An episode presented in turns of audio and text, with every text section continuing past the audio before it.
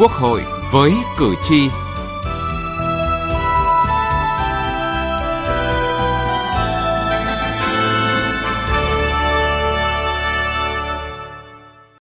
Thưa quý vị và các bạn, những ngày này, các ứng cử viên đại biểu Quốc hội khóa 15 và đại biểu Hội đồng dân các cấp nhiệm kỳ 2021-2026 đang tiến hành các cuộc tiếp xúc cử tri để thực hiện vận động bầu cử, trình bày chương trình hành động của mình trước cử tri. Trong các bước của quy trình bầu cử theo luật định, vận động bầu cử là hình thức thể hiện rõ nhất sự gắn kết của các ứng cử viên với cử tri trong một phạm vi rộng, không đơn thuần chỉ bó hẹp là cử tri ở nơi công tác và nơi cư trú. Trước khi làm đại biểu của dân, ứng cử viên phải được chính cử tri thẩm định về năng lực, tác phong, bản lĩnh khi xử lý các tình huống. Vì thế, vận động bầu cử không chỉ là một bước trong quá trình bầu cử, mà đó là sự kết nối trách nhiệm của các ứng cử viên và của cả cử tri. Chương trình Gọi với cử tri hôm nay, chúng tôi đề cập nội dung này.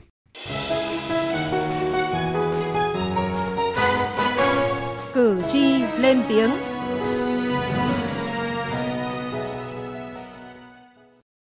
Thưa quý vị, thưa các bạn, tại các buổi tiếp xúc với người ứng cử đại biểu Quốc hội, đại biểu Hội đồng Nhân dân, cử tri theo dõi cử chỉ, tác phong, lời nói, cách đối đáp, ứng xử và chăm chú lắng nghe bản thuyết trình về chương trình hành động của các ứng cử viên.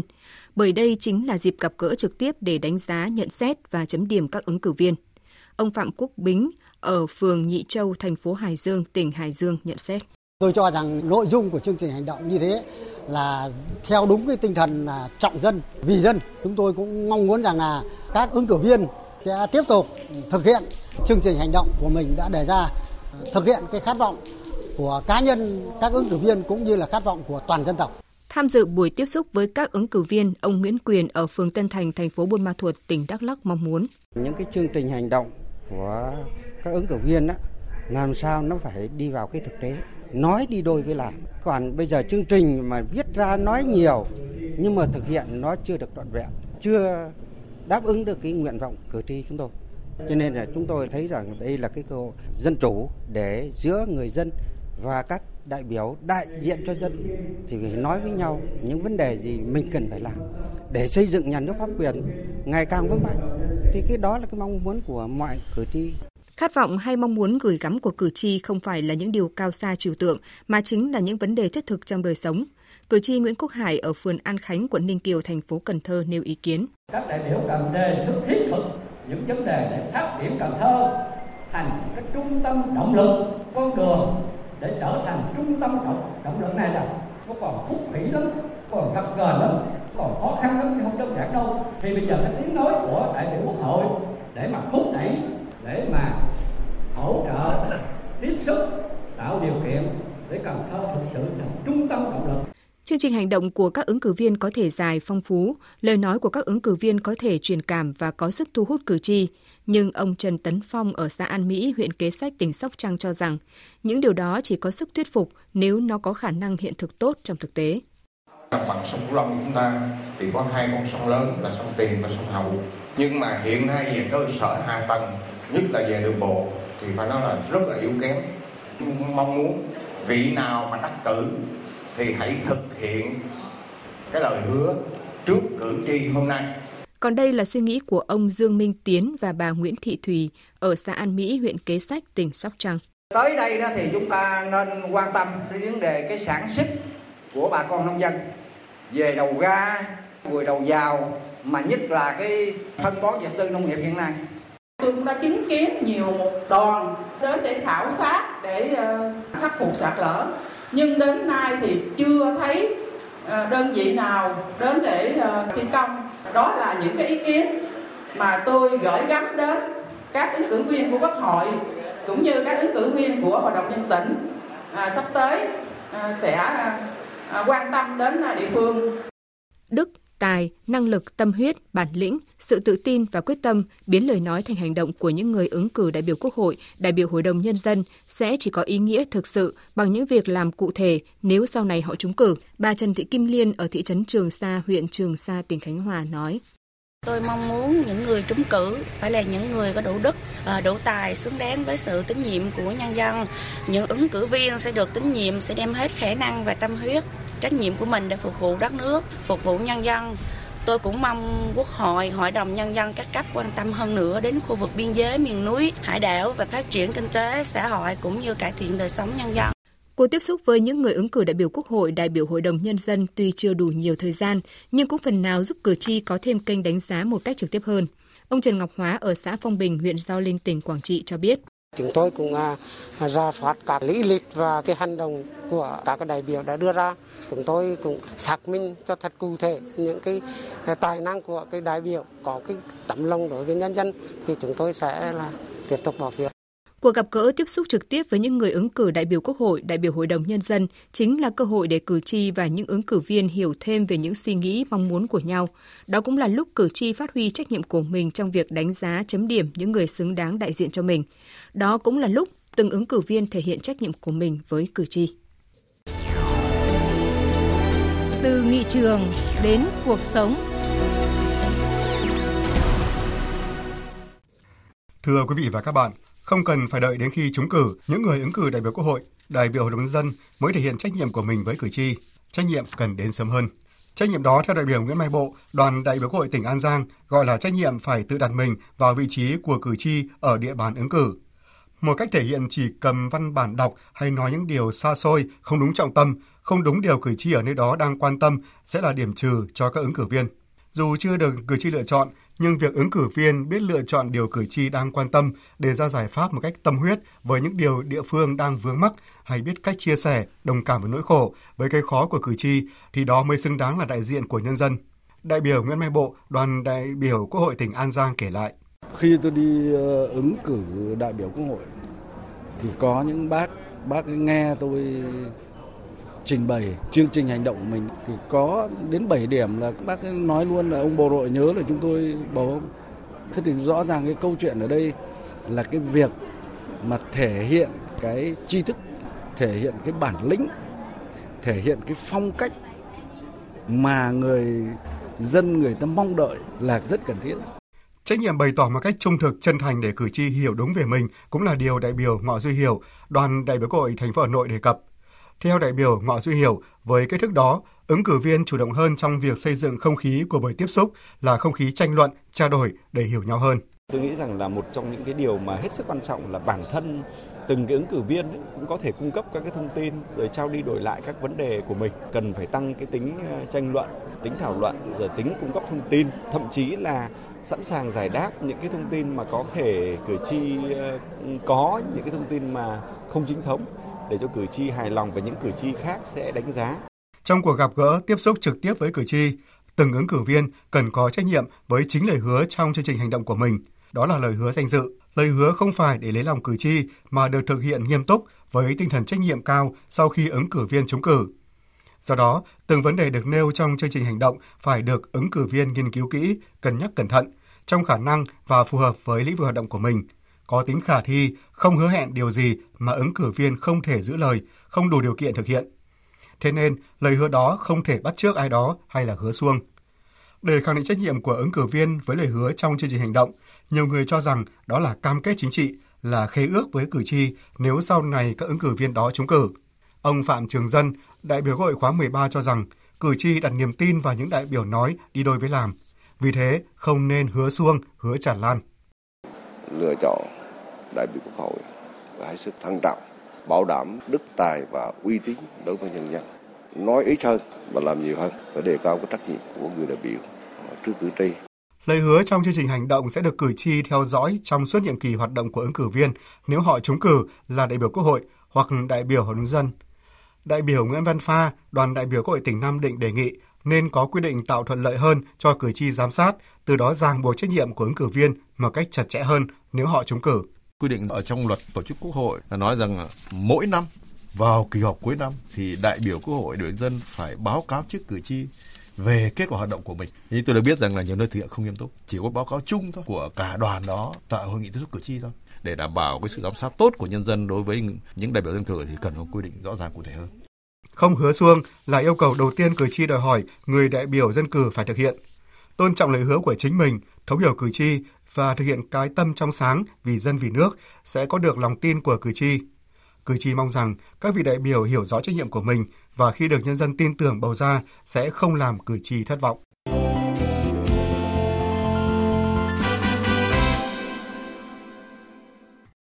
Thưa quý vị, thưa các bạn, trong cuộc tiếp xúc trực tiếp với cử tri, lắng nghe cử tri chính là để mỗi ứng viên hiểu thêm về trọng trách và ý thức hơn về trách nhiệm của mình trong vai trò đại diện dân cử nếu được cử tri tín nhiệm lựa chọn. Ông Lê Đình Long, Bí thư Thành ủy Hải Dương cho biết niềm tin và kỳ vọng của nhân dân là động lực trong quá trình công tác và khẳng định dù ở cương vị nào, bản thân ông cũng như các đại biểu ứng cử sẽ luôn phấn đấu rèn luyện để xứng với mong mỏi của người dân. Tôi cũng xin được tiếp thu những ý kiến đóng góp phát biểu của các bác các đồng chí. Chúng tôi nhận thấy rằng là nhiều việc thì chưa làm được và phải làm quyết liệt hơn nữa. Thì ờ, dù bất kỳ là việc gì, chúng tôi sẽ tiếp tục cố gắng nỗ lực hơn nữa để thực hiện tốt cái nhiệm vụ trên cái cương vị mà được Đảng, Nhà nước giao phó và nhân dân tin tưởng.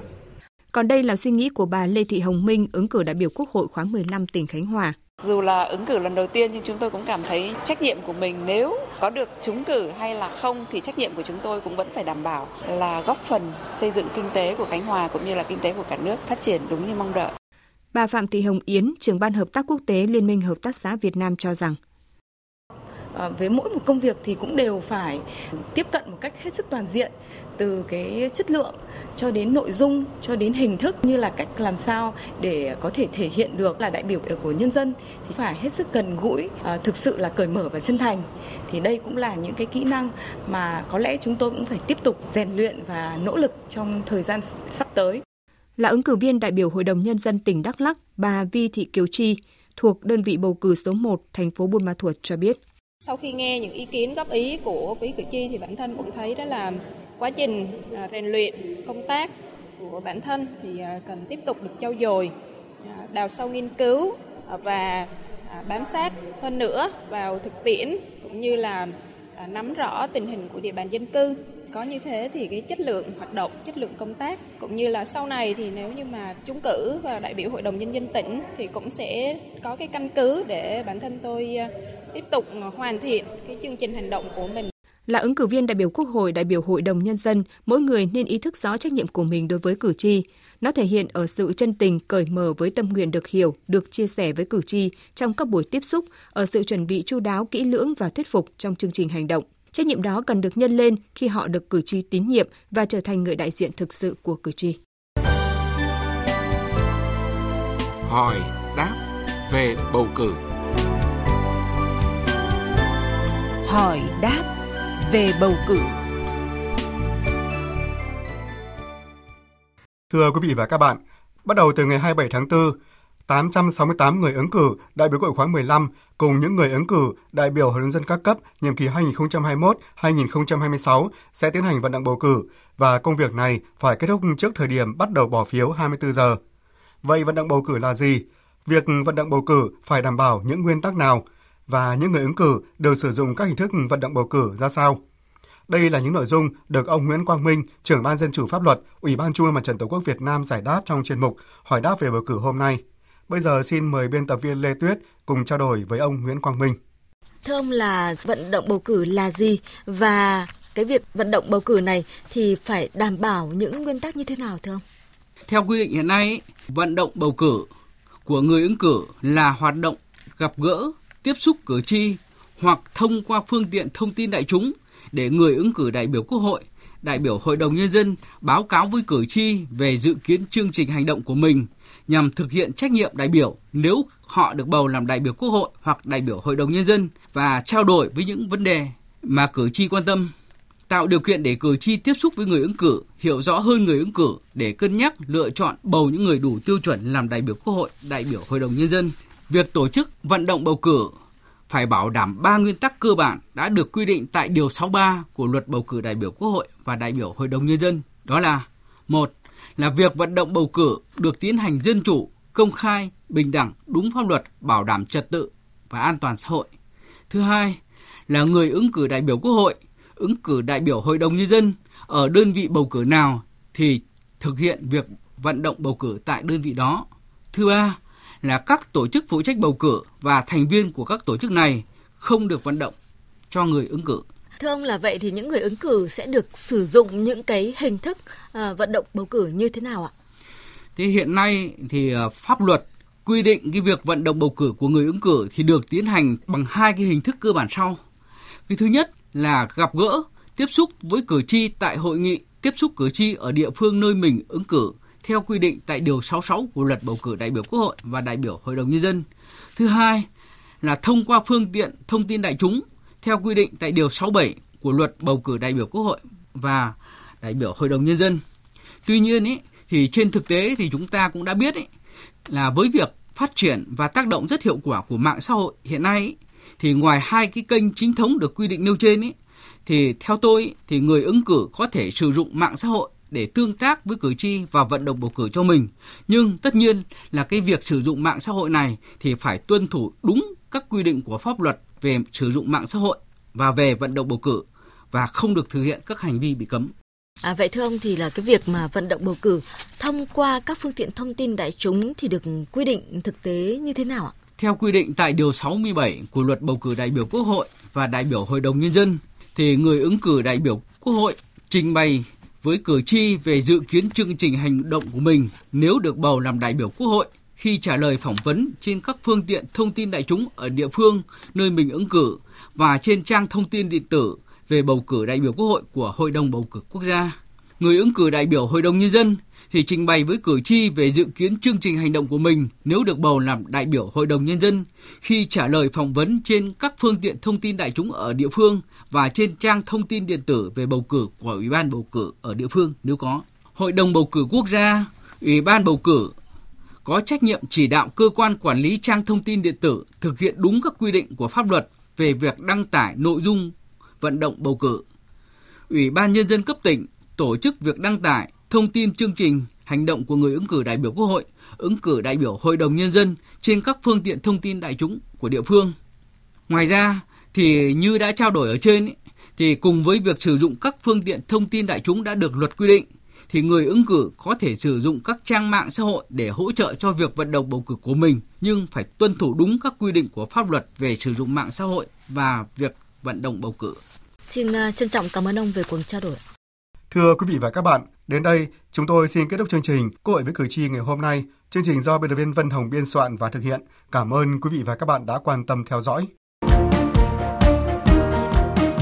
Nếu bạn thuộc các đối tượng sau: người có công với cách mạng, người thuộc hộ nghèo, người dân tộc thiểu số cư trú ở vùng có điều kiện kinh tế xã hội đặc biệt khó khăn, trẻ em, người bị buộc tội từ đủ 16 tuổi đến dưới 18 tuổi, người bị buộc tội thuộc hộ cận nghèo,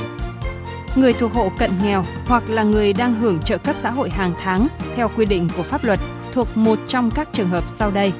Cha đẻ, mẹ đẻ, vợ, chồng, con của liệt sĩ và người có công nuôi dưỡng khi liệt sĩ còn nhỏ. Người nhiễm chất độc da cam, người cao tuổi, người khuyết tật, người nhiễm HIV. Người từ đủ 16 đến dưới 18 tuổi là bị hại trong vụ án hình sự. Nạn nhân trong vụ việc bạo lực gia đình, nạn nhân của hành vi mua bán người theo quy định của luật phòng chống mua bán người. Bạn không phải trả tiền, lợi ích vật chất hoặc lợi ích khác để được giúp đỡ pháp luật thông qua hình thức hướng dẫn đưa ra ý kiến, giúp soạn thảo văn bản liên quan đến tranh chấp khiếu nại vướng mắc pháp luật, hướng dẫn giúp các bên hòa giải, thương lượng, thống nhất hướng giải quyết vụ việc. Bào chữa, bảo vệ quyền và lợi ích hợp pháp trước các cơ quan tiến hành tố tụng, công an, viện kiểm sát, tòa án. Đại diện người tố tụng trước các cơ quan nhà nước có thẩm quyền khác. Mọi khó khăn vướng mắc bạn gặp phải về pháp luật, trừ lĩnh vực kinh doanh thương mại, hãy đến Trung tâm trợ giúp pháp lý nhà nước nơi bạn cư trú tại 63 tỉnh thành trên cả nước để được giúp đỡ pháp luật miễn phí. Danh sách tổ chức thực hiện trợ giúp pháp lý và người thực hiện trợ giúp pháp lý được đăng tải trên cổng thông tin điện tử Bộ Tư pháp theo địa chỉ https 2 gạch chéo gạch chéo moz gov.vn và trang thông tin điện tử của Sở Tư pháp hoặc hãy gọi về Cục Trợ giúp pháp lý, Bộ Tư pháp theo số điện thoại 024 627 39641 để được hướng dẫn cụ thể.